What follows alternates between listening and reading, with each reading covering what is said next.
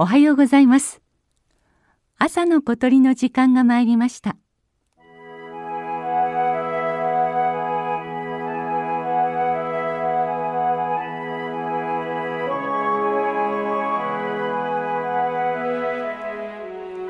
昔の人は鳥の姿形などから鳥にまつわる言い伝えをたくさん残しています。今月は鳴き声を聞きながら鳥にまつわる表現を紹介しています。北海道北見市の住宅地に囲まれた公園でイスカの群れに出会いました。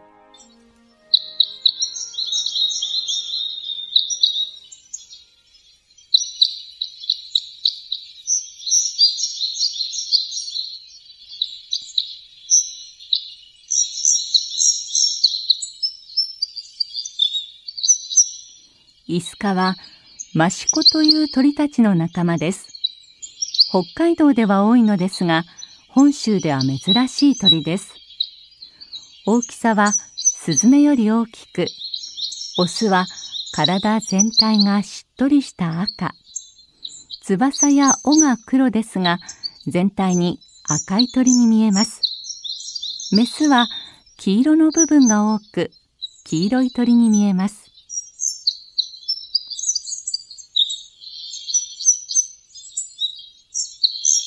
イスカの特徴はくちばしの形です。上下のくちばしが交差しているのです。要するにくちばしがぴったりと噛み合っていないのです。そのため物事が噛み合わないことをイスカの端の食い違いと言います。端はくちばしのことです。例えば、二人の話が違っていたり、多くの人が議論して意見が合わない時に使います。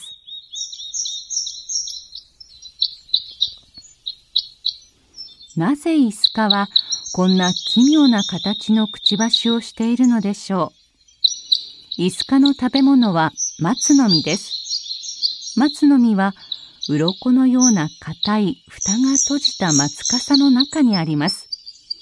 太くて丈夫なくちばしでも割ることはできません。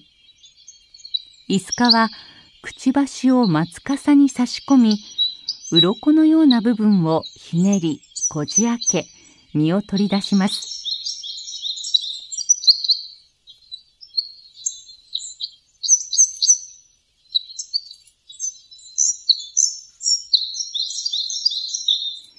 イスカにはもう一つ秘密があります。下の先がハート型をしていて、この下の先で松笠の奥にある実を引っ掛けて取り出すのです。くちばしでこじ開け、舌で取り出して食べます。松の実は脂肪分に富んだ栄養価の高い食べ物です。その松の実を食べるために、イスカは体を進化させてきたことになります。松とイスカの関係。食い違いどころか生き物同士の密接なつながりということになります。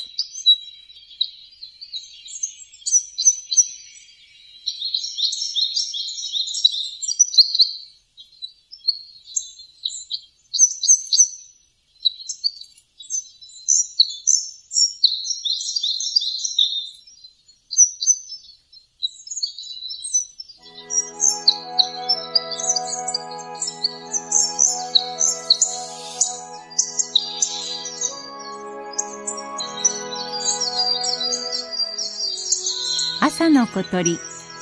今朝はイスカの橋の食い違いを紹介しました。収録構成は松田道夫さんでした。